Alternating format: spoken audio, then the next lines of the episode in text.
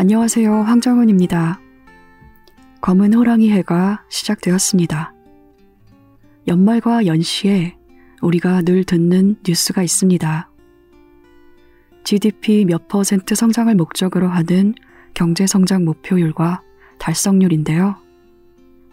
GDP로 상품의 총량을 계산하면서 항상 더 많은 물건을 만들어내고 더 많이 성장하고자 하는 사회는 경쟁을 당연하게 받아들입니다.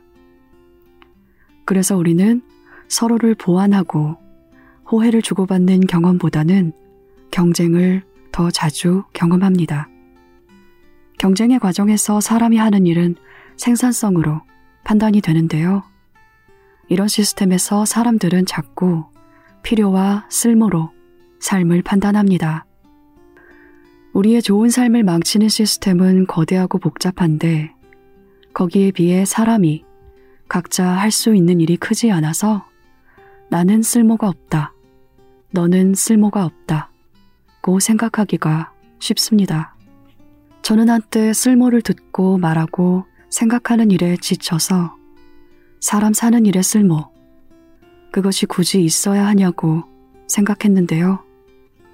하지만 지금은 지구에 사는 모든 생명체가 생태계 붕괴 그리고 기후 붕괴를 겪고 있는데 이런 시기에 나의 쓸모를 생각하지 않는 일은 너무 쉬운 선택이라는 생각도 듭니다.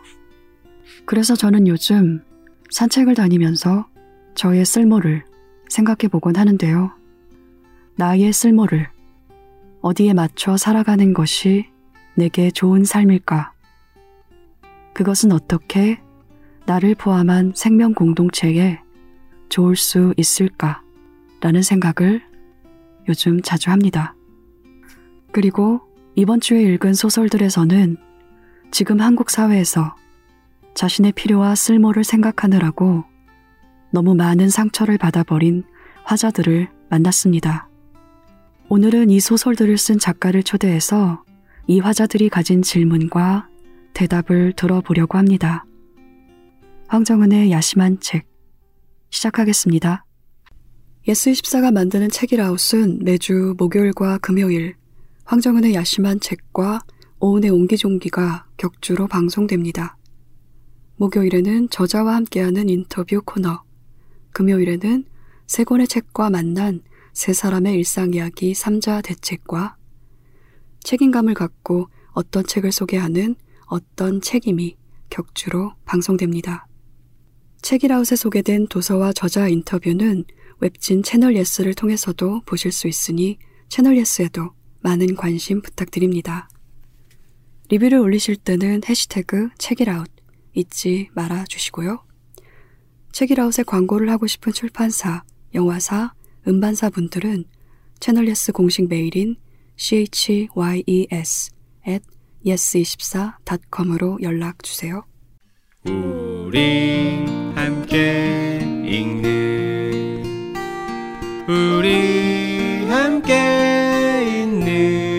시간 책이라운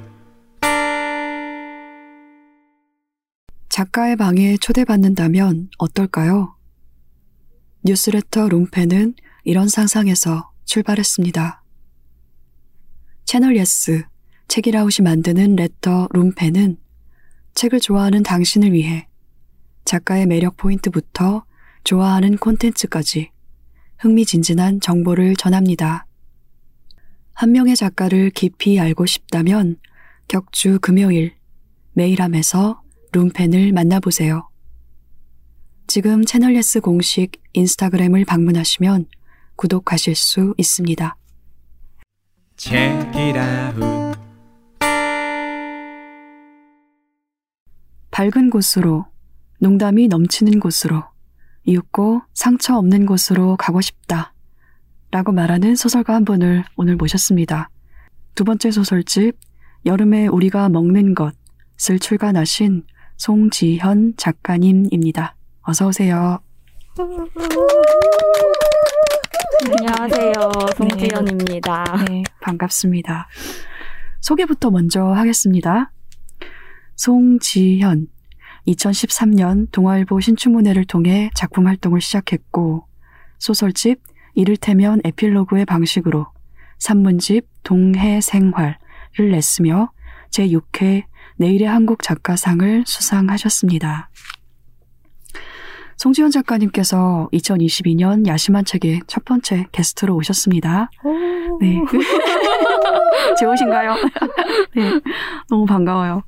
야심한 책의 저희 첫 게스트였던 박상영 작가님이 송지현 작가님의 이름을 산문집에 언급을 하셨더라고요. 오늘 밤은 굶고 자야지 라는 책에서 두 분이 같이 점을 보러 가셨는데 그때 송지현 작가님은 2022년부터 재물이 쏟아진다 라는 이야기를 들으셨다고요. 네, 올해가 완전 잊고 있었거든요. 네, 네, 네. 잊으셨나요? 네, 네. 생각을 해보니까 네. 그때 그 분이 네. 좀 그 사기꾼 같으신 네. 분이셔가지고 네. 네, 그닥 신뢰도가 네. 네, 없었기 때문에 네. 별다른 기대감 없이 그냥 22년을 네. 네. 잊으셨군요. 네. 네. 네. 그분이 했던 이제 뭐 그 해에도 어떤 일이 일어날 것이다 네. 라고 하셨는데 전부 다 하나도 네, 맞지가 네. 않아서 네. 2022년도 별다르게 뭐 쏟아지지는 않겠구나. 네. 재물없군요. 살겠구나. 네. 이럴 수가. 네. 네. 저는 뭐 큰 꿈이라도 꾸셨는지 호랑이라도 꿈에 나왔는지 이런 거 물어보려고 했는데 네. 지난해 문장의 소리에 출연하셨는데요. 그때 이번 책에 대해서 벌써 말씀을 하셨더라고요. 첫 번째 소설집에 비해서 진중하게 호흡하고 있는 느낌이 들어서 발랄함은 덜해진 것 같다 라고 하셨습니다. 책이 나오고 나서 이제 몇 달 됐는데 지금도 여전히 그렇게 생각하시나요?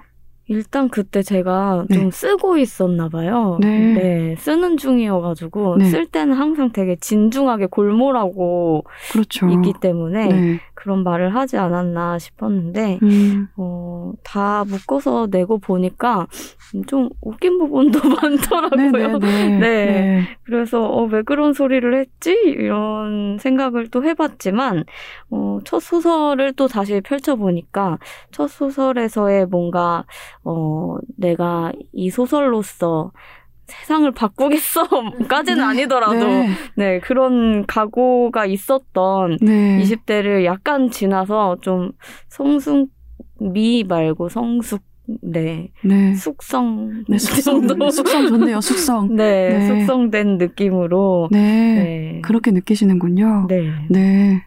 그러면 오늘 첫 번째 단편집보다 숙성된 단편집. 네. 네. 여름에 우리가 먹는 것을 중심으로 이야기를 해보겠습니다. 준비되셨나요? 네. 한숨을 푹 쉬시고. 아, 오늘 네. 너무 떨려가지고. 네. 사실 긴장 잘 안 하는데. 네. 네. 동생이 아까도 말했다시피. 네. 너무 긴장하고 가니까 막 네. 선보러 가는 네. 거 아니냐. 네. 아, 책에 대한 이야기하러 가는 자리는 항상 긴장하게 되죠. 네. 네. 저도 사실은 긴장하고 있어서. 아. 저희 같이 긴장하면서. 네. 조금씩 굴러가 봅시다. 네. 이번 책에 수록된 9편의 소설 모두에 가족이 중요한 관계나 배경으로 등장을 합니다. 관계가 가족을 중심으로 구성이 되고 사건도 사실은 가족 관계에서 발생을 하는데요. 네. 작가님이 소설을 쓰는 동안에 가족을 이렇게 자주 생각한 이유를 들을 수 있을까요? 일단은 제가 이 전작이 네. 동해생활이라는 에세이인데 그 동해생활을 실제로 하면서 있었던 일들을 에세이 형식으로 기록을 한 것인데 네. 그때 이제 당시에 동생과 같이 살았어요. 네. 네, 그래서 2년 동안 둘이 뭔가 그 작은 집에 지지고 볶고 살다 보니까 항상 마감을 할 때는 동생이 앞에 앉아 있었거든요. 네. 그러다 보니까 세상에. 모든 네. 네, 저의 상상력이 네. 가족을 향해 가게 되더라고요. 네, 심지어는 제가 마감을 너무 힘들게 하니까 원고를 보내고 매일 딱 버튼을 눌렀을 때 동생이 운 적도 있어요. 드디어 세상에. 끝났다 이러면서. 동생 왜 그랬을까요? 네, 제가 네. 너무 이제 괴로워하면서 네. 너무 괴로워하다 보니까 동생도 그 마치 이야기를 하면은 옆에서 네. 대신 쳐주는 그 뭐라고 하죠? 이분들을? 네, 어쨌든 그렇게도 했었거든요. 제가 누워가지고 타이핑을 해줬다고 네. 동생이 세상에. 그녀는 뭐 네. 말했다. 네. 점 뭐 이렇게 하면은 그거를 막 쳐줬었어요. 왜 그러셨어요? 진짜 그때 당시에 뒤에도 이제 이야기가 있지만 제가 소설 쓸 때 정말 쥐어짜는 느낌이 드는데 네. 너무 쥐어짜지다가 못해가지고 의자에 못 앉아있겠더라고요. 그래서 동생이 이제 네. 제가 누워있는 것을 보고 그러면 누워서 발화를 해봐라. 내가 그것을 네. 적겠다. 해가지고 네, 그렇게 쓴 적도 있었고 네. 멋지네요. 네. 동생이 참. 네. 그리고 지금도 이제 마감을 앞두고 있을 때 작품을 못 쓰겠어라고 하면은 저희 집에 달려와서 제 앞에 딱 앉아서 몇 매 썼어 이러면 30매. 네. 네. 그러면 20매만 더 쓰고 누워 이렇게 네 매니징을 네. 해주고 있습니다. 그렇군요. 네. 네. 아니 목소리로 소설을 쓰신 셈이잖아요. 어떤 단편을 그렇게 쓰셨는지 혹시 물어봐도 될까요? 네, 그 동해에서 쓴 단편이었는데 오소리 탐정가 오소리 시리즈의 네. 마지막 단편을 네, 그렇게 써서 되게 이렇게 중세시대 작가가 된 느낌으로 네. 중세까지 안 가도 마르그리트 디라스 같은 경우도 네, 말년 에세이를 자기가 목소리로 이야기하고 네. 그 연인이 받아 적지 않았습니까? 네. 너무나 이렇게 네. 뭔가 대단한 작가 같은데 네. 오소리가 말했다 네. 이런 거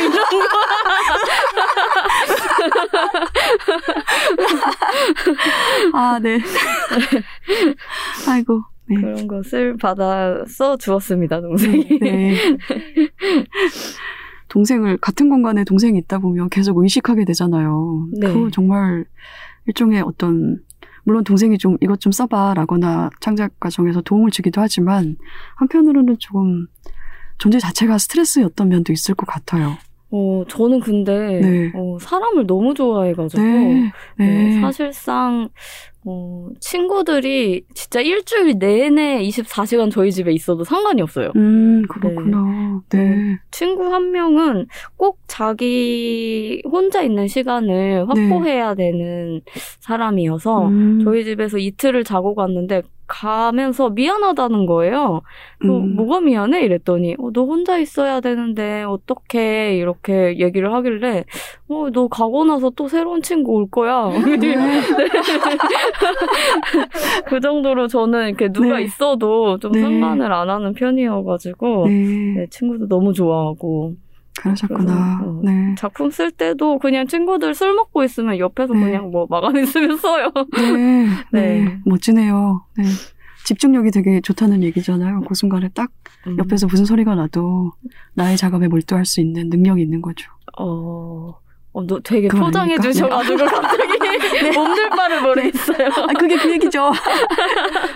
저도 예전에 초기에 단편 작업을 할 때 방을 동생들하고 같이 썼거든요. 근데 그때 동생들이 뭐라고 하는 것도 아닌데 모니터 앞에 앉아있으면 제 등 뒤가 너무 의식이 돼서 그게 대단한 압박감이었거든요. 그래서 혹시 그런 걸 느끼지는 않으셨는지. 네, 압박이라고는 모르는. 네. 네. 네. 알겠습니다. 친척이 또 자주 등장을 하는데요, 소설에. 네. 이 친척들이 주로 이모, 외삼촌, 모계 쪽이고 부계는 잘 등장하지 않더라고요. 고모는 단 한 번도 등장을 하지 않습니다. 이유를 들을 수 있을까요? 일단은 제가 생각해봤는데 제가 고모가 없어요. 네, 아버지가 7 형제거든요. 아들만 네. 7. 네. 세상에, 네. 그래서, 심지어 7 형제의 막내셔가지고, 형들만, 큰아버지만 있고, 네, 고모가 한 분도 없어서, 일단은 그게 제일 큰 것 같아요. 네.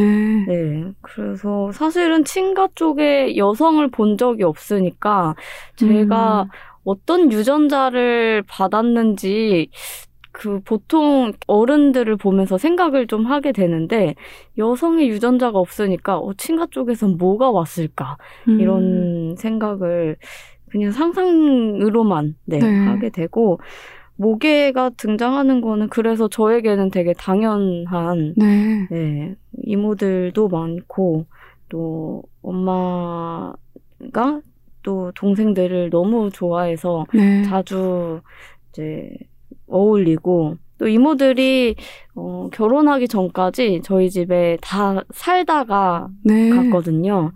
네, 그래서 저에게는 좀 더 중요한 네, 부분이고 저의 어떤 어린 시절을 되게 네. 형성하고 있는 커다란 부분이더라고요. 네. 네.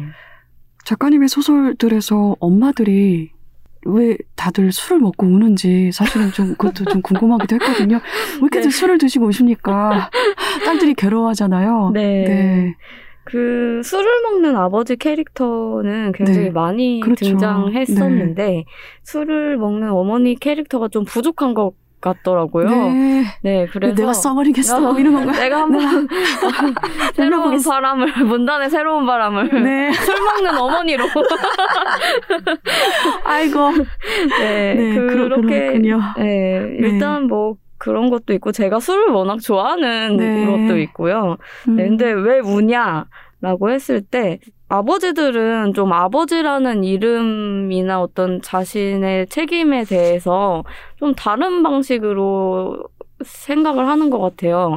뭐 사회생활 하다 술을 마실 수도 있지 뭐 이렇게 생각하는 분들이 많은데 엄마들은 이상하게 엄마 역할을 수행하지 못한다는 것에 대한 죄책감 맞아요. 네, 네.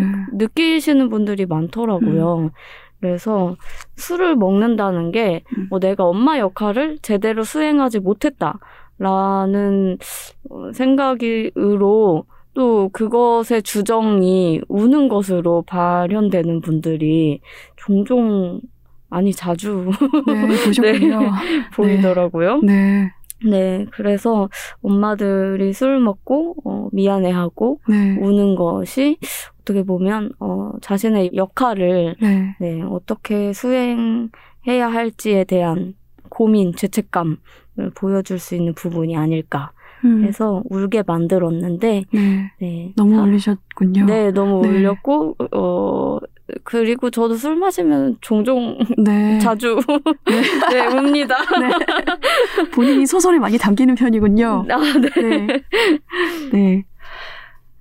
송지현 작가님의 소설들에서 화자들이 내가 타인의 감정에 잘 이입하지 못한다 라는 고백들을 자주 하더라고요. 예를 들어서 진강의 액센트라는 단편에는 이런 서술이 있습니다. 부인이 사준 묵주를 흔들며 애인을 만나러 가는 기분이 어떨지 잘 상상되지 않았다. 나는 상상력이 부족한 편이고 타인의 감정에 이입을 잘 못하니까.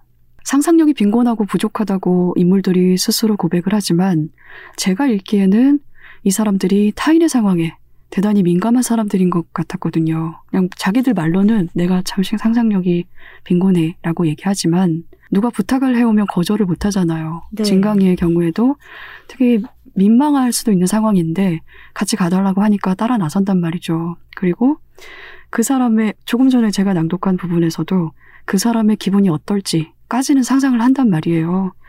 이미 상상을 하고 있는데 그래서 제가 이 인물들이 이렇게 계속 부족하다, 상상력이 빈곤하다라고 말하는 것이 네. 정말 못해서가 아니라 상상하지 않는 쪽을 택하는 것 같기도 하다라는 생각이 저는 들었어요. 네. 이유를 좀 듣고 싶습니다. 이 부분이 어떤 친구랑 싸웠던 일화에서 네. 이 문장이 탄생하게 됐는데 친구가 싸우다가 너는 예민한 척 하지만 사실 너 스스로에게만 예민하잖아 라고 네. 한 거예요. 근데 네. 그 뒤로 이제 제가 생각을 해봤을 때 내가 조금이라도 담기지 않은 부분에 있어서 나는 잘 상상을 못하는 사람인가 봐. 어떻게 보면 가스라이팅 당한 것 같긴 한데 네. 네. 네. 그래서 이 상상을 함부로 한다라는 이 부분이 네. 어떻게 보면 이 인물들이 되게 자신만만해 보일 수도 있지 않을까? 네. 네 라는 생각을 해서 네. 어차피 자신감 없는 인물들이니까 여기에까지 자신감이 없는 걸로 하자. 네, 네. 설정이셨군요. 네. 네. 네. 더 자신감 없는, 자존감 네. 낮아서 나는 남을 상상하지조차 못해라고 하는 예민함을 가지고 있는 인물들로 만들어 보자. 네. 네, 라는 생각을 해서 특히나 이 진강이 액센트에 나오는 주인공들은 네. 주인공이 조금 더 예민하고 무력한 캐릭터였기 때문에 네네. 네 그래서 이 인물이 오히려 계속 그런 말을 반복하도록 네. 네. 근데 사실 상상력이 부족한 사람은 자기 상상력 부족한 거 잘 모르지 않나요? 그래서 오히려 더 그렇게 읽혔나 봐요. 저한테는. 저는 일단 진강의 그 상황에 이 화자가 그런 식으로 개입해서 같이 가지고 그 와중에서도 약간 유머 포인트도 혼자 발견하고 이제 그걸 굳이 막 이렇게 떠들진 않지만 그 광경들을 간직한단 말이에요. 자기의 기억에. 네. 되게 다정한 사람이다라는 생각도 했거든요. 네. 상상도 잘하는 사람인데 네.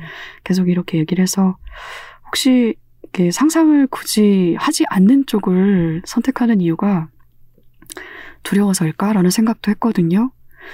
이 진강의 액센트의 화자도 그렇지만 작가님 이번 소설에서는 불안을 느끼는 화자들이 많잖아요. 네. 그래서 이 화자들이 제일 무서워하는 게 불안인 것 같다는 생각을 저는 좀 했습니다. 네. 그래서 타인의 사정을 알게 된다는 건 타인의 불안도 알게 되는 일인데 네. 그것까지 내가 어느 선까지는 상상할 수 있지만 그 이상까지를 내가 상상하기가 두렵다라는 고백으로도 저는 읽었던 것 같아요. 네. 사실 그렇죠. 그 타인의 불안을 알게 되는 순간에 뭔가 짊어져야 되는 것들이 네. 너무나 많아지고 막 책임 있는 것 같고 나한테도 네. 그렇잖아요. 네. 내가 뭐 잘못했나 네. 더 챙겨줘야 되는 네, 그런 일들을 이제 막기 위한 네. 네, 그런 것들을 회피하기 네. 위한 대방어 기제를 많이 가지고 있는 인물들이 네. 많이 등장하고 있더라고요. 저도 잘 몰랐는데 네, 그러셨군요. 네.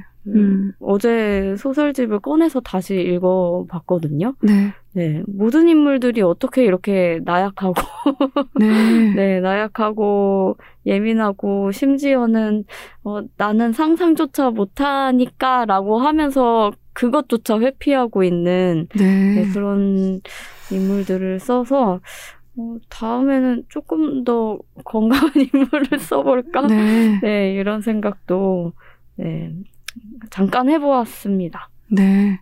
저는 회피까지는 생각을 안 했고, 회피라기보다는 그냥 무서워하는 것 같았어요. 근데 그 두려움의 이유가 본인한테 있는 게 아니라서, 이 사람들이 사실은 되게 덤덤하고, 나름의 유머도 있고, 소소하고 잔잔하게 사랑하는 사람들인데, 네. 되게 큰 사건들을 겪고 있는 인물들인 거예요. 다 실직이라든지, 뭐, 미래 자기가 하고자 했던 것의 꿈의 좌절이라든지 친밀한 관계의 사람이 죽었다든지 이런 큰 사건들을 겪고 있는 인물들이란 말이죠. 그래서 저는 두려움 쪽이라고 생각을 했던 것 같네요. 네. 네. 8번째 소설인 나이트클럽 연대기의 화자는 시간을 무의미하게 흘려보내는 걸 좋아했다라고 고백하는 인물입니다. 이 화자한테 시간을 무의미하게 보내는 방법이 연애인데요. 시간을 무의미하게 연애를 하면서 어떻게 시간이 무의미하게 흘러가지? 라는 생각도 저는 좀 들었거든요. 저는 네 그랬는데 나 너무 흥분했다 지금. 근데 이 화자가 경험한 연애에서 이 연인들이 각자의 깊은 감정이나 사정을 알게 되는 것에 또 불안감을 느껴요. 그것도 거절한단 말이죠. 좀 전에 회피에 대해서도 얘기를 했는데 네 회피가 아니라 전 거절이라고 생각했던 것 같아요. 그런데 예를 들어서 이 화자의 4번째 연애 과정에서 둘이 이제 대화를 나누는데 얘기거리가 금방 동이나는 거예요. 네. 뭐 얘기거리가 동이나도 연인이라면 그냥 가만히 있어도 편안할 수도 있고 이래야 되는데 이 두 사람은 자기 인생에 인상 깊게 남은 사건을 서로 말하기로 합니다. 그런데 화자가 엄마에 관련된 깊은 기억을 말하니까 남자친구가 대꾸를 안 하고 있다가 그런 종류의 얘기들은 듣고 싶지 않다. 라고 말을 하는 거죠. 네. 난 이 말 들은 시점에 헤어졌어. 이런, 나는 정말 여기서 너무 그 흥분을 했는데, 저 같으면 헤어졌어요. 근데 이 화자가 왜냐고 묻질 않는 거예요. 이런 말을 듣고도, 너 왜 그렇게 생각해? 라고 묻질 않아요. 왜냐하면, 남자친구가 자기 사정을 말했을 때, 화자도 불안감을 느꼈기 때문입니다. 네. 조금 전에도 이야기했지만 둘 사이의 얘기거리가 자주 동이 나는데 이 상황이 서로 주고받을 이야기가 없는 것이 아니라 타인의 깊은 이야기 자체를 불안해하고 부담스럽고 두려워하는 것 같다는 생각을 했어요. 네. 근데 그게 또 유독 연인 관계에서 더 그런 것 같아요. 작가님의 이번 소설의 관계가 매 단편들마다 관계가 항상 등장하는데 네. 연인 관계가 가장 싸늘하다는 생각을 했거든요.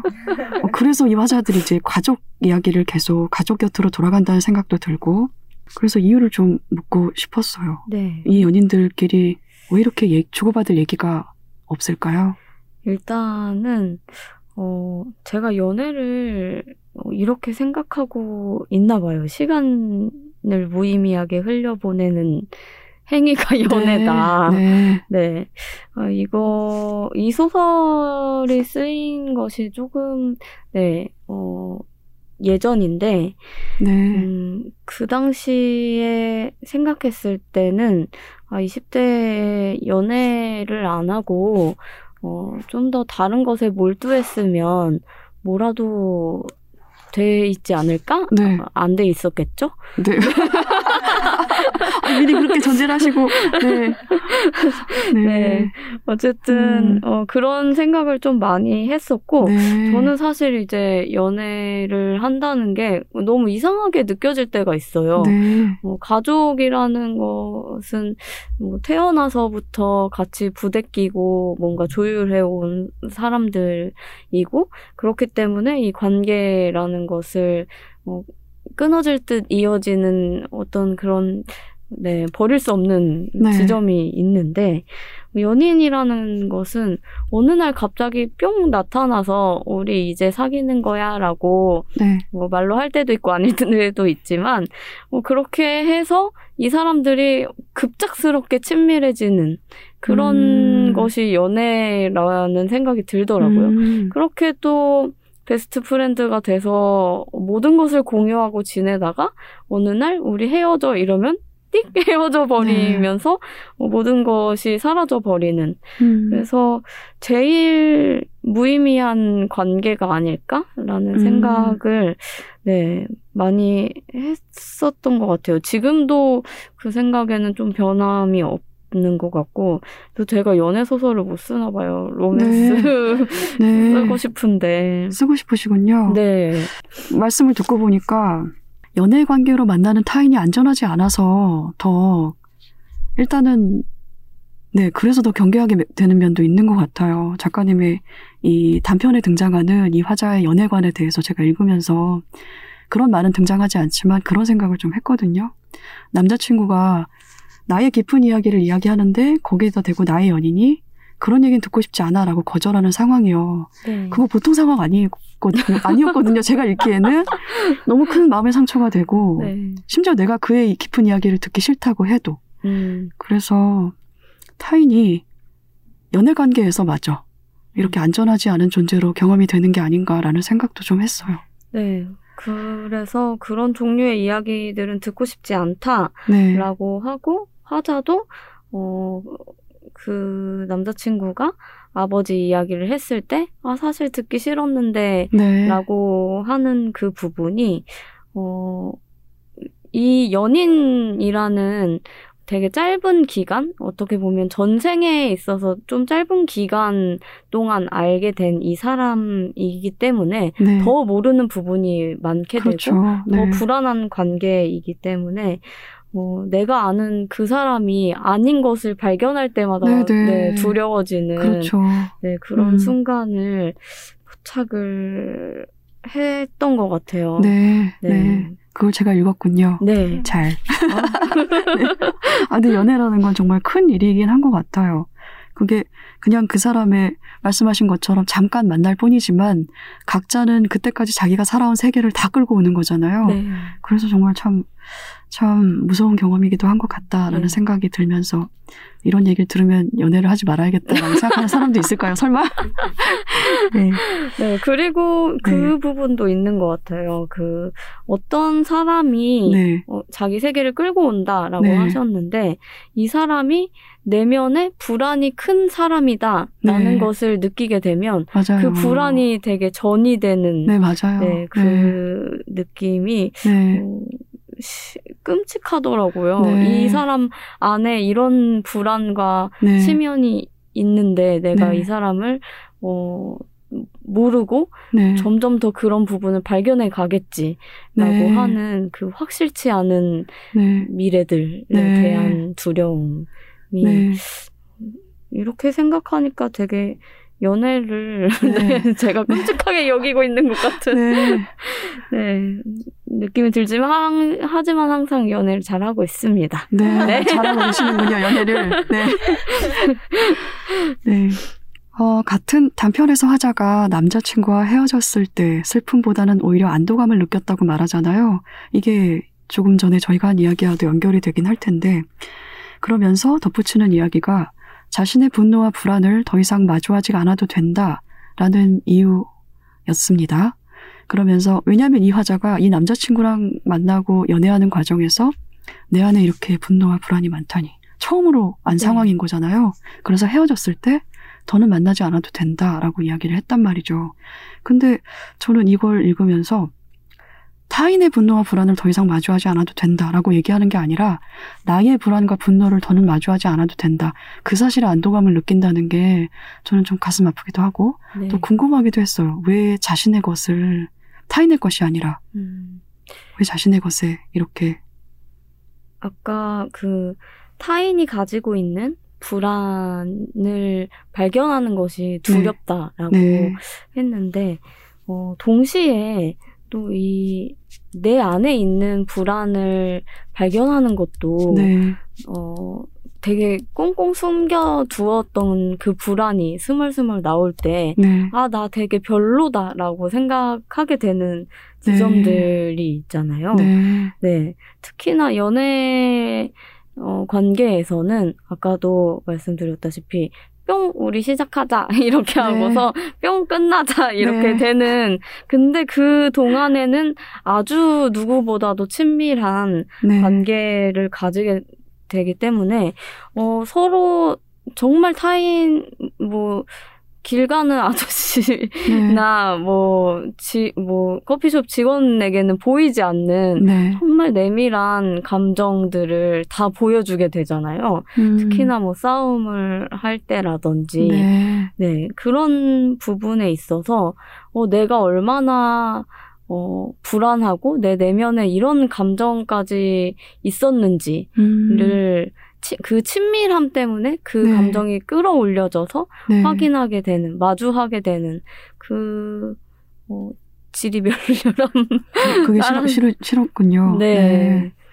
타인보다 자기 자신에 대해서 생각을 더 많이 한다는 이야기일 수도 있겠네요. 자기 자신의 공포나 자기 자신의 어떤 끔찍한 점에 대해서 계속해서 더 두려워하고 더 많이 생각을 한다는 이야기로도 저는 듣게 되네요.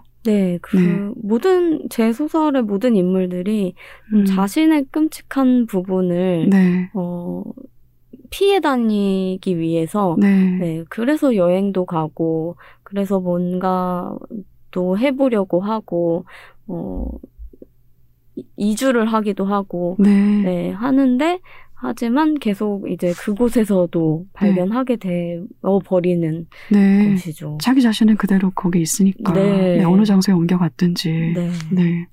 말씀하신 것처럼 작가님의 이번 단편집의 화자들이 그런 어떤 일종의 태도를 조금씩 공유를 하고 있는데, 그 와중에 이제 작가가 그 화자들의 감정을 이제 어떤 식으로든 묘사를 하게 되잖아요. 쓰게 되는데, 이 인물들한테 히로이락, 인간한테 이제, 물론 그 사이에 굉장히 많은 감정이 있다고 저는 생각을 하지만, 편의상 희로애락이라고 나눴을 때 이 인물들이 분노와 슬픔은 별로 내보이려고 하질 않는 것 같더라고요. 없어서 안 내보이는 게 아니라. 그래서 좀 그 이유를 또 듣고 싶어요. 제가 말씀드렸다시피 이 네. 인물들이 자신의 불안감을 마주하는 것을 제일 힘들어하기 때문에 네. 네. 그래서 오히려 그 부분을 네. 웃기게 말한다든지 네. 네. 아니면 가볍게 언급하고 네. 지나간다든지 그냥 지나가든지 네. 갈등 회피자들인 거죠 사실은. 아, 그렇군요. 네. 네. 그래서 사실 저랑도 많이 닮은 부분이 있는 것 같아요. 인물들에게 네. 저를 조금씩 나눠주기 때문에 네. 저도 어렸을 때부터 막 공주가 네. 뭐 왕비에게 납치되거나 막 이런 장면들 나오잖아요. 네, 네. 그런 장면 아닌가요? 어디 나오나요? 어디 나오죠? 공주를 납치하는 왕비요? 네, 어디지? 어렸을 때 네. 그 비디오 가게에서 엄마가 빌려줬는데 네. 못 보겠어가지고 네. 그런 부분이 있으면 무조건 다 네. 네, 뭐 하여튼 공주가 혹사당하는 부분은 네. 다 빨리 감기로 봤었거든요. 아, 그러셨구나. 네. 지금 생각나는 이야기로는 라푼젤 정도밖에 생각이 안 나는데 아, 라푼젤. 네, 라푼젤이 이제 훔쳐서 네, 아이를 네. 가둬서 기르잖아요. 네. 네. 라푼젤은 처음부터 끝까지 무서워서 못 봤습니다. 네, 네, 네. 납치하다니 이러면서. 네, 네. 네. 작가님의 단편에 등장하는 화자들은 이미 어른입니다. 그런데 자신을 어른이라고 생각하지 않아요. 이들에게 어른이란 이미지나 기분으로 가끔 감각이 되는데요. 이런 서술이 등장을 합니다. 아직도 내게 어른이란 이미지는 야외 테이블에서 맥주를 먹는 것이다.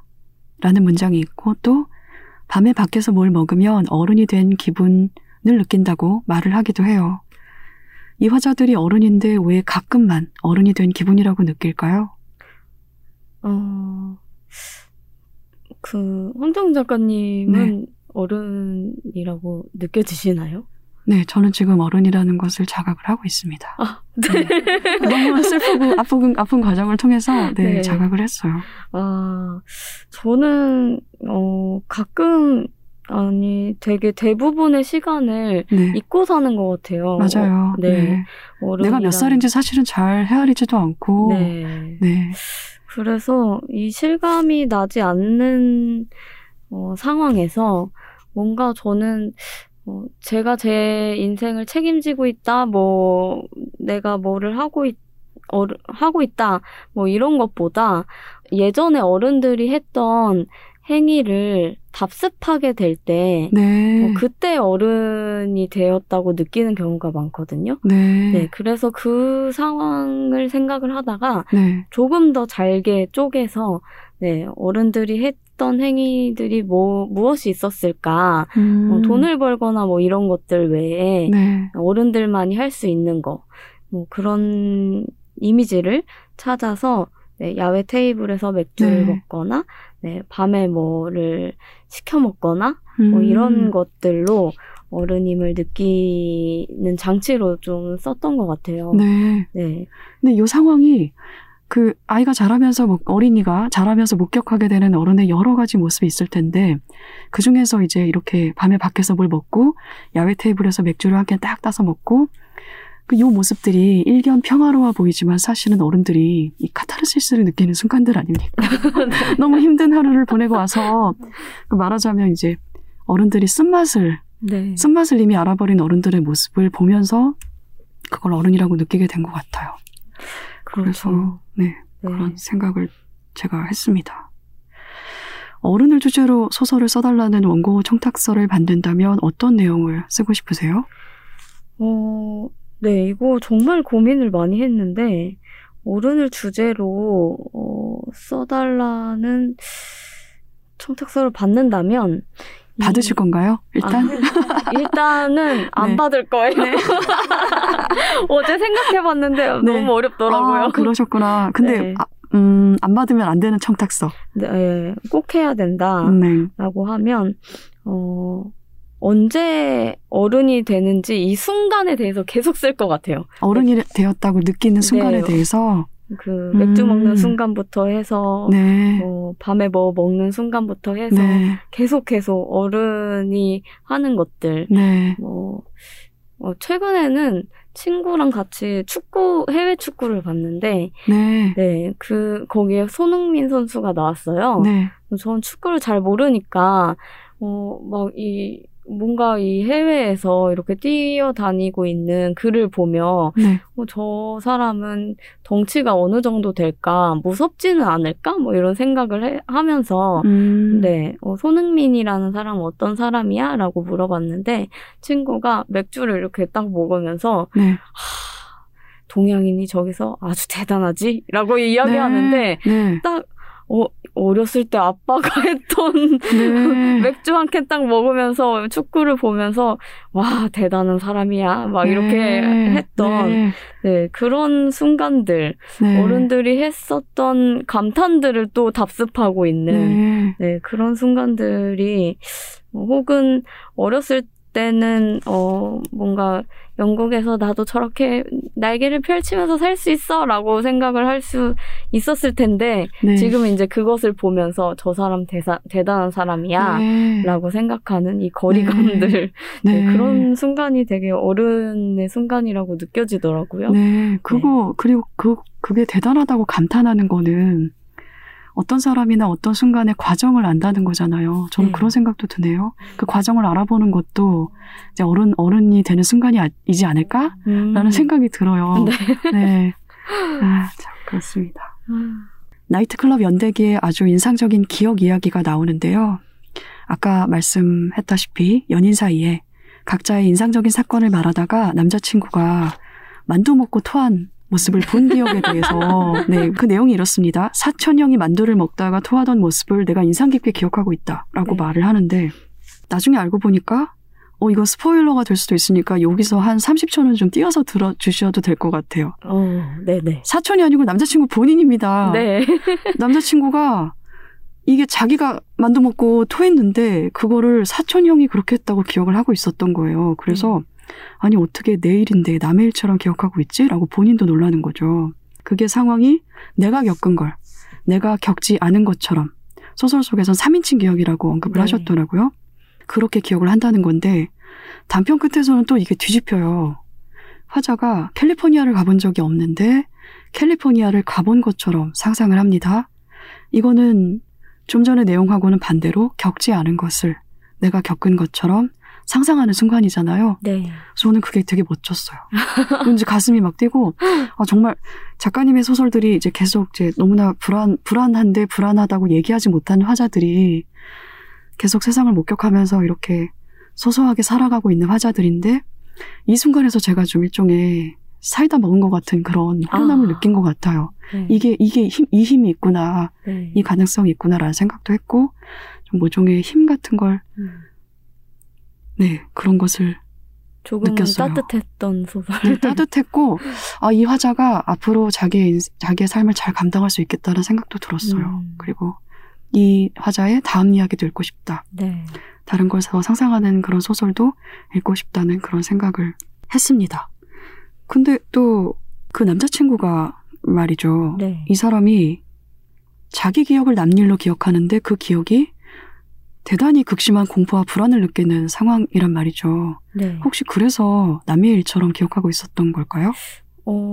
보통은 그런 것 같아요. 네. 네. 네. 자신이 너무 힘든 상황이면은 네. 약간 저만 그런가요? 저는 네, 제가 너무 힘든 상황이면은 관찰을 하는군요. 관찰보다는 지금은 여기에서 2000년 뒤야라고 생각을 하거든요. 네. 그러면 이 공간도 없고, 어쩌면 이곳이 유적이 되었을 수도 있고, 네. 네 나도 사라지고, 황정은 작가님도 이제 네. 없는 상황이겠죠? 네. 네.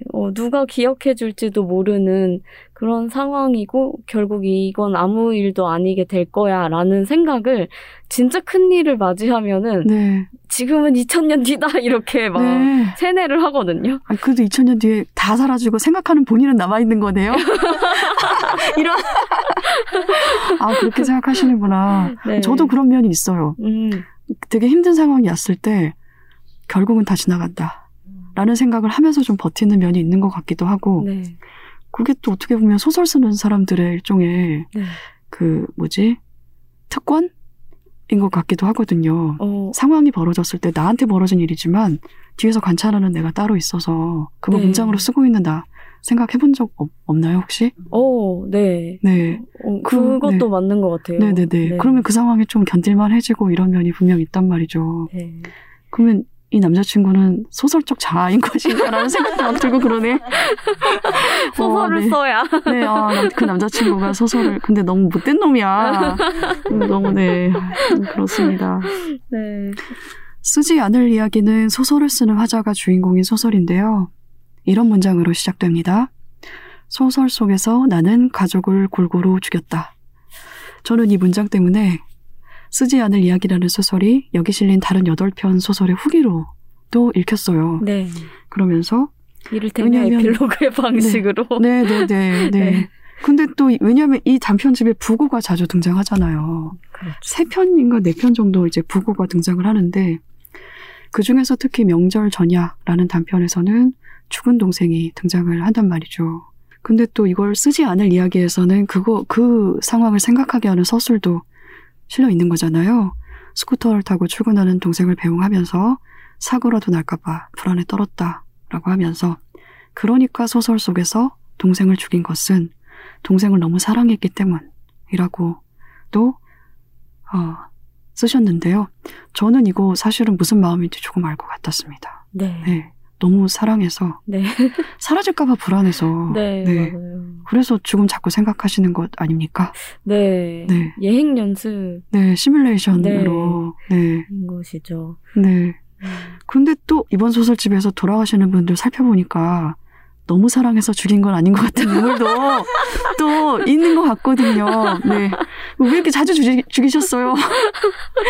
좀 물어보고 싶어요. 대답해 주실 수 있나요? 네. 부고가 왜 이렇게 자주 등장합니까? 제가 이제 그 마지막에 쓰지 않을 이야기를 쓰면서 나 왜 이렇게 많이 죽였지? 생각하면서 이제 막 하나씩 세봤어요. 네. 누가 몇 번 죽었고 특히 막 1집에서 좀비 아빠 나와서 좀비 아빠 막 계속 자살하는데 못 죽거든요. 네. 그래서 왜 이렇게까지 했을까 생각을 해봤는데 제 나름대로 물론 진짜 지겨워서 죽여서 보고 싶지 않은 마음도 있었겠지만 죽이는 일은 사실 에너지가 굉장히 많이 필요한 그렇죠. 일이죠. 그래서 현실에서 만약에 죽인다고 하면은 저는 감옥에도 갈 것이고, 인생을 뭔가 제가 생각한 대로 꾸려나가지 못할 정말 어마어마하게 모든 것을 갈아넣고 해야 하는 일인데, 그것을 그 에너지만 그대로 가지고 와서 소설에서 나 나름대로의 최대한의 에너지를 발산하여서 미운 사람이든 사랑하는 사람이든 나의 에너지를 받아라 이런 느낌으로 에너지를 주신 것이군요. 어떤 방식으로든 어떤 방식으로든 그렇군요. 아니, 저는 그래서 255페이지에 그 대화가 나오지 않습니까? 거기에 제가 읽기에는 상당히 저 이거 오늘 클로징해서 읽으려고 하는데 이 부분을 그래서 지금은 읽지 않겠습니다만 방송 들으시는 분들은 꼭 그 부분을 읽어보시길 바라면서 저는 그 부분의 대화가 사랑 고백처럼 읽혔거든요. 그게 사실은 내용이 내가 요즘 소설에서 사람을 많이 죽인다. 너도 내가 죽일 거다. 소설에서. 이렇게 얘기하잖아요. 죽인다는 말로 사랑을 고백하는 화자가 저는 그 순간에 되게 사랑스럽고 또 다정하게 느껴졌거든요. 작가님은 실은 어떠셨나요? 그 부분 쓰실 때. 그 부분 쓸 때도 너에게 나의 에너지를 제 소설 속 화자들이 굉장히 무기력한 인물들이어서 그 소설 속에서나마 이 에너지를 응축하여서 너를 죽이겠다라고 하는 것은 사랑이나 다름없는 의식이라고 생각을 합니다. 내가 너를 신경 쓰고 있다라는 고백이기도 한 거네요. 알겠습니다. 30분 속성 플라멩코에서도 화자는 가족의 죽음을 겪는데요. 화장터에서 화장 순서를 기다리는 이름들을 보면서 아마도 확실한 미래들이라고 생각을 합니다. 그 부분을 읽으면서 저는 소설에 자꾸 부고가 등장하는 이유가 이것 때문이기도 할까라는 생각을 했어요. 미래를 생각해 보려고 해도 잘 되지 않는, 그리고 늘 불안한 이 화자들한테 죽음만은 확실하게 알 수 있는 미래이기 때문일까요? 네, 그 말씀드렸다시피 네. 2000년 뒤를 생각하면 네. 다 사라지고 없는 네. 상황인 거죠. 그 네. 미래는 정말로 확실한 네. 것인데 1년 뒤의 미래를 생각하면 네. 제가 지금 요새 아르바이트 같은 것을 하고 있는데 네. 네, 2년 계약이어서 네. 네, 올해 하고 나면 내년에 어떻게 될지 모르거든요. 네. 그런 거 생각하면 2000년 뒤 생각하는 것이 네. 확실하게 죽었다 막 이렇게 네. 네, 생각하는 게 오히려 불안감이 없고 네. 네, 저의 모든 불안 사랑 이런 네. 것도 다 날려버릴 수 있는 네. 네, 그런 부분인 것 같아요. 그래서 어제도 사실은 사극을 보다가 네. 사약 먹고 죽는 장면이 있잖아요. 네, 뭘 네. 보셨나요? 그 옷소매 붉은 끝동을 봤는데 네. 거기서는 이제 사약이 나오잖아요. 좋아하시는군요. 전 나중에 정말 힘들 때 보려고 좋다는 얘기가 워낙 많이 들려서 나중에 네. 힘들 때 보려고 아껴두고 있어요. 네. 사약 먹는 장면이 나오는군요. 사약을 이제 사극에서는 당연히 먹게 되니까 네, 사극에서는 당연히 사약 먹나요? 한 번씩 안 나오는 사극도 있지. 네. 사약의 벽을 넘지 않고서는 네. 지나갈 수 없는 것이 네. 한국 사극. 네, 한국 사약이요? 네. 네, 그래서 정말 가까운 미래가 정말 확실하게 주어지잖아요. 네. 사약 네. 먹으면 나 죽는다 이렇게 네, 그건 그렇죠. 되는 네, 그런 네. 인물을 이제 생각해 보면서 네. 사약은 어떻게 만들까 이런 것도 찾아보고 네. 네, 이런 확실한 미래. 그러니까 딱 놓여져 있으면은 네. 조금 인생이 살기 편하지 않을까 네. 네, 이런 생각을 하면서 네. 네, 웃음의 붉은 끝동 그러나 로맨스입니다. 네, 그러니까 근데 저 지금 사약으로 박혀버려서 네. 나 이 드라마 볼 때마다 사약이 생각날 것 같아요. 결국 사약이 언제 나올 것인가. 아 그렇군요. 네. 2000년 뒤를 상상하신다고 힘들 때 이렇게 말씀하셨는데 너무 멀지 않습니까? 멀수록 저는 좋은 네. 것 같아요. 뭔가 한참 가야 되잖아요. 대신에 2000년까지. 네. 근데 80년 뒤면은 살아있을 수도 있으니까 그 네. 불안이 또 있고 네. 2000년 뒤면 뭔가 상상도 할 수 없는 방식으로 네. 제가 사라져 있을 거라는 네, 그런 생각을 하면 하시는군요. 네, 정말로 네. 확실한 네. 미래. 이기 때문에. 네. 근데 요새는 이제 SF 소설 많이 보다 보니까 네. 뇌가 이렇게 네. 어딘가로 전송되어서 살면 네. 어떡하지 이런 네. 아 걱정이 되시는군요. 네. 네. 영원히 사라져야 되는데 네. 네. 폐허가 이것도 폐허가 돼야 되는데 네 돼야 됩니까? 네. 폐허가 돼야 되는 것인가요? 그렇군요. 네. 너무나 많은 흑역사를 품은 세계라서 네, 네. 그렇군요. 나이트클럽 연대기에서 연인들이 얘기거리가 동이 나니까 지금까지 인상 깊게 남은 인상의 사건을 서로 말을 하는데요. 작가님에게는 어떤 사건이 인상 깊게 남아있는지 듣고 싶습니다. 네, 어제 이제 이 질문지를 받고 네. 이 부분이 너무 어려운 거예요. 네, 네. 세상에. 그래서 네. 또 이제 저의 조력자 네. 네. 동생에게 하셨군요. 네. 카톡을 보냈어요. 내 인생에 깊게 남은 사건 뭐 있지? 이랬더니 언니 맨홀에도 빠졌었고. 네. 세상에. 네. 맨홀에 왜요? 제가 그때 사귀던 애인이 군대에 있어서 그 철원에 있었어요. 철원 네. 저도 압니다. 네. 네. 엄청 추운 데인데. 맞습니다. 네. 그래서 거기에 근데 또 오늘처럼 네. 예쁘게 하고 네. 흰 원피스를 입고 네. 아, 네. 어떡해. 갔어요. 가서 이제 거기는 숙소가 다 여관방 네, 네 이런 네. 데니까 그래도 제일 그 중에서 높은 3층 건물을 찾아서 막 가던 중에 네. 맨홀이 이렇게 있으면은 이렇게 그 반만 밟으면은 반이 이렇게 빠지는 곳에 이제 제가 또 그때 당시에 너무 마르고 작았을 때였거든요. 네. 그래서 빠졌는데 그 반만 되는데 빠진 거예요. 빠졌는데 저도 모르게 순간적으로 팔을 쫙 펴서 걸친 거죠. 그래서 땅 속에서 다행이네요. 네, 얼굴만 내민 채로 그 세상... 애인의 이름을 부르면서 나 좀 봐줘, 나 좀 봐줘 이러면서 그렇게 빠졌던 적이 있었는데 다 잊고 있었더라고요, 제가. 그리고 뭐 어떻게 나오셨어요? 그때 이제 지나가... 너무나 깜짝 놀란 애인이 막 와서 어딨어? 이렇게 둘러보는데 저는 아래 애인 진짜 미치겠다. 이거 무슨 일 아닌데 정말. 와. 이렇게 아래에서 두더지 마냥. 그래서 제 흰 옷은 다 갖다 버리고 그랬던 일도 있었고 뭐. 동생을 제가 너무 사랑하니까 동생이 연애한다고 저를 안 만나주는 거예요. 그래가지고 새벽에 너무 보고 싶은 거예요. 근데 저희 아파트가 막 이중주차돼 있고 막 난리가 나 있거든요. 거기에서 동생을 보겠다며 막 차를 밀고 앞에 있던 차를 밀고 나가다가 차를 교통사고가 났어요. 다른 차를 박은 거예요. 그래서 동생 보러 가다가 교통사고 난 일, 세상에. 이런 거.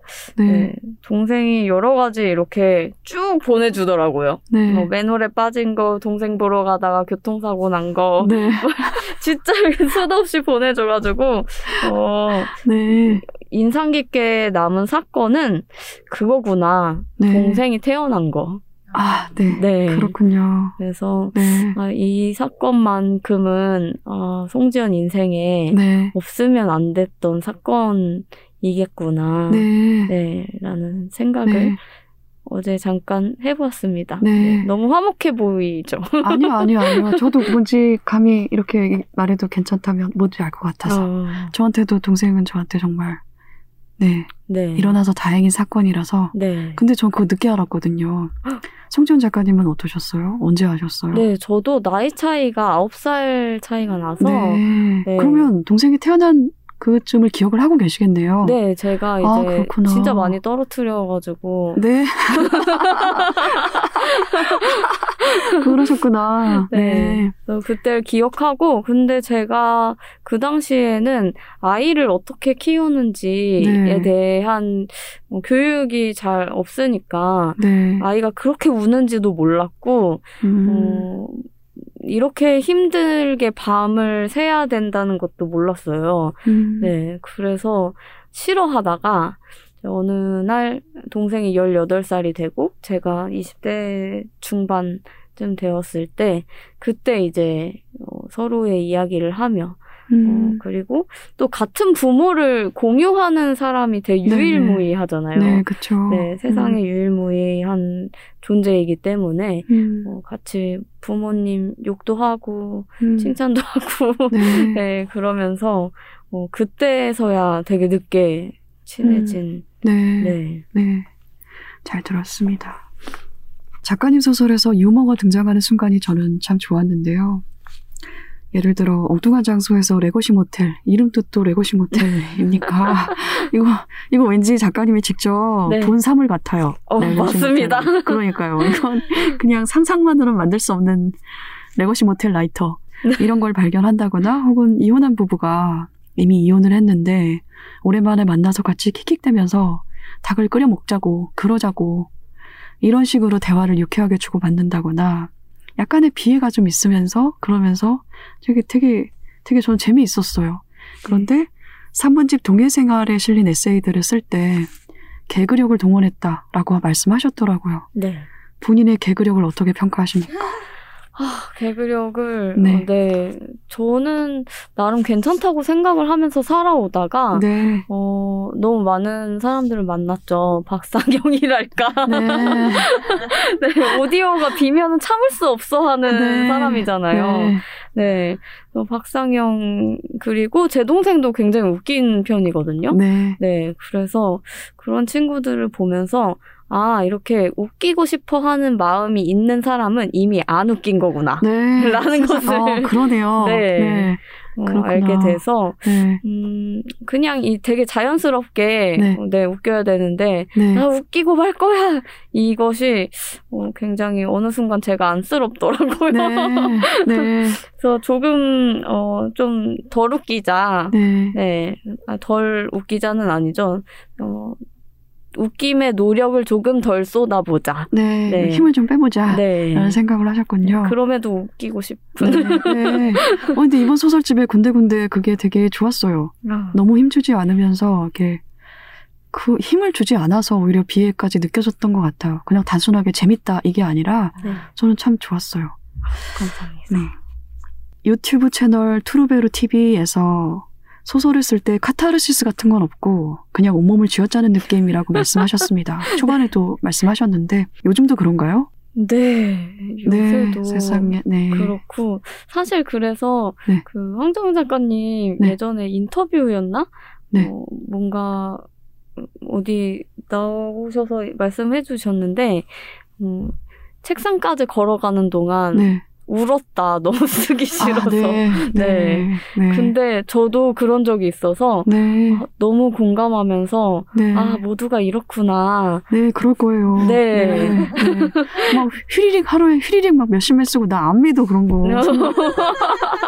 사실 아니 뭐 즐겁죠. 즐거운데 네. 즐겁지만 그게 있어요. 그게 네. 정말. 요즘도 그러시군요. 네, 요즘도 네. 그러고 그래서 아침마다 네. 그것을 읽어요. 그 찰스 부코스키의 네. 시집인데 네. 빌어먹을 놈의 예술을 한답시고 라는 네. 제목이 그렇군요. 네, 네. 그래서 약간 경전처럼 두고서 네. 내가 빌어먹을 놈의 예술을 한답시고 이렇게 네. 또 일어나서 앉아있네 이러면서 네. 네, 펼쳐서 하나씩 읽어보면서 네. 네, 또 마음을 다잡고 네. 쫙쫙 쥐어짜지는 느낌으로 네. 네, 쓰고 있습니다. 모니카 마론의 슬픈 짐승 좋아하세요? 안 좋아하시는군요. 네. 네, 소설에 등장을 해서 혹시 좋아하시나 싶어가지고 네. 무슨 소설이었죠? 그 초반에 남자친구와 연인과 대화를 하는 장면이 나오는데 알고 보니까 그 남자친구가 이미 죽었다라는 짧게 묘사된 문장이 하나 나오는데 네. 그거 읽는 순간에 알겠더라고요. 모니카 마론의 슬픈 짐승. 맞죠? 그 소설 얘기가. 제가 생각한 거는 그 소설이 아니라 네, 네. 아니군요. 네. 디라스였습니다. 아, 디라스였군요. 네, 네. 네, 디라스도 그런 내용의 소설을 썼습니까? 네. 네, 어떤 소설이죠? 연인의 앞부분을 보면은, 네. 네, 그, 연인에게, 당신은 늙어도 아름답습니다. 요런 이야기를 네. 듣는데, 네. 알고 보니 상상이었다. 아, 그렇군요. 네. 네. 저는 그 소설 예전에 읽었는데 기억이 안 나요. 그런 내용이었구나. 네. 네. 네. 알겠습니다. 모니카 마론은 아니었던 걸로. 네, 아니었던 걸로. 아니었나 봐요. 네. 몰래 시를 쓰고 있다고도 하셨는데요. 시도 계속 쓰고 계시나요? 네, 사실은 네. 계속 쓰고 있고 그 시인송이라는 폴더가 또 따로 있어서 시인송이요? 네. 네. 송씨의 시인가요? 네. 송씨의 시. 네. 아, 시인송. 시인송. 네. 좋네요. 소설하고 시를 쓸 때 뭐가 어떻게 많이 다른가요? 네, 그 소설 쓸 때는 네. 뭔가 이 인물에 대해서 좀 더 집중하게 되는데 네. 시 쓸 때는 아, 이 장면 쓰고 싶어라고 네, 생각해서 쓰는 경우가 많아서 물론 저 혼자 볼 거니까 더 신나서 네. 막 쓰기도 하거든요. 아, 그래요? 네. 본인이 신나서 쓰는 글이 사실은 제일 좋은 글이잖아요. 아, 그건 아닌가? 저는 그런 것 같은데. 네. 그러면 시를 써야 할까요? 네. 아, 소설은 네. 이렇게 쫙쫙 짜지는 네. 느낌인데. 그렇군요. 네. 열심히 막 행복하게 쓰는 것처럼 나갔으면 좋겠네요. 네. 아, 요거 자르지 못하겠다. 참고도 되나요? 네. 오늘 마지막 질문을 하겠습니다. 쥐어짜는 느낌에 대해서. 그럼에도 계속 소설 쓰고 계시고 있고 또 소설도 이미 준비를 하고 계시잖아요. 다음 소설도. 네. 작업할 때 스트레스는 어떻게 푸시는지 궁금합니다. 아, 저는 취미를 굉장히 많이 가지는 편. 취미요? 네. 네. 이어서 심지어 끈기가 없어서 취미가 굉장히 빨리빨리 바뀌어요. 근데 새로운 것을 찾아내는데 좀 재능이 있는 것 같아요. 새로 네. 몰두할 만한 것을 찾는데. 그래서 쫙쫙 짜지고 나서 이제 네. 취미 활동을 하면서 네. 이 정도면 되는 어떤 것들을 찾아서 계속하고 있어요. 네. 네. 그래서 올해는 이제 운동도 할 예정이고 네. 네. 작년에는 뭐 악기를 배웠고. 악기요? 네. 뭐 배우셨나요? 피아노. 피아노 배우셨구나. 네, 피아노를 배웠습니다. 그러면 1년 정도 됐으니까 지금 뭐 치시는지. 지금 그 재즈 피아노 배우고 있어가지고 네, 네 그래서 네. 그 크리스마스 즈음에 캐롤을 네. 네, 재즈 버전으로 네. 네, 쳤는데 그날 이제 레슨하는 날에 네. 레리 스노우를 쳤거든요. 네, 그거 제목이 레리 스노우 느낌표, 레리 스노우 느낌표 이렇게 막 돼 있더라고요. 아, 그래요? 그래가지고 네. 이렇게 강렬하게 네. 눈을 바라는 노래였겠구나 하면서 이제 띵똥띵똥 네. 치고 있었는데 눈 내려라, 눈 내려라 네. 이런 거잖아요. 눈 내려 막 이러는데 네. 뒤를 딱 보니까 폭설이 막. 아, 네, 맞아요. 그 즈음에 눈 왔죠. 네. 네. 그래서 선생님이 그만 치시라고 막 마치 주문처럼 되어버렸다고 네. 네, 그랬던 네. 기억이 나네요. 네, 잘 들었습니다. 네, 저는 오늘 송지현 작가님 이야기 들으면서 뭐랄까 대단히 담대한 작가라는 생각이 들었어요. 그래서 지금 준비하고 계시는 이야기들이 정말 많이 기대가 되고 조만간 또 책으로, 작가님의 책으로, 소설로 다시 만났으면 좋겠습니다. 네. 오늘 나와주셔서 고맙습니다. 감사합니다. 감사합니다.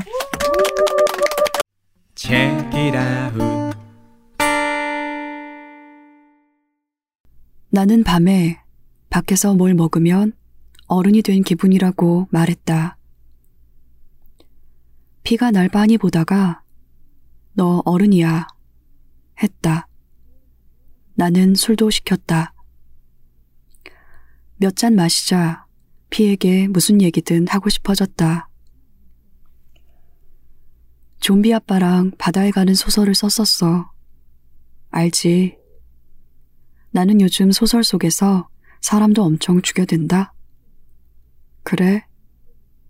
너도 죽일 거야. 재밌겠네. 지독한 소설을 쓸 거야. 유머라고는 한 줌도 없는 소설을. 그러고 보니 아직까지 소설에서 A는 단 한 명도 죽이지 않았다. 그 사실이 웃겼다. 조개가 입을 쩍쩍 벌렸고 야외 테이블은 가게들의 조명을 따라 끝없이 늘어서 있고 바다는 보이지 않았다. 송지현 작가님이 쓴 쓰지 않을 이야기라는 단편에서 읽었습니다. 제가 송지현 작가님의 소설 중에서 강렬한 사랑 고백으로 읽은 부분이기도 한데요. 다른 독자분들은 어떠실지 궁금합니다. 야심한 책은 2주 뒤에 돌아오겠습니다. 또 봬요. 우리 함께 읽는 우리 함께 있는 시간 책이라운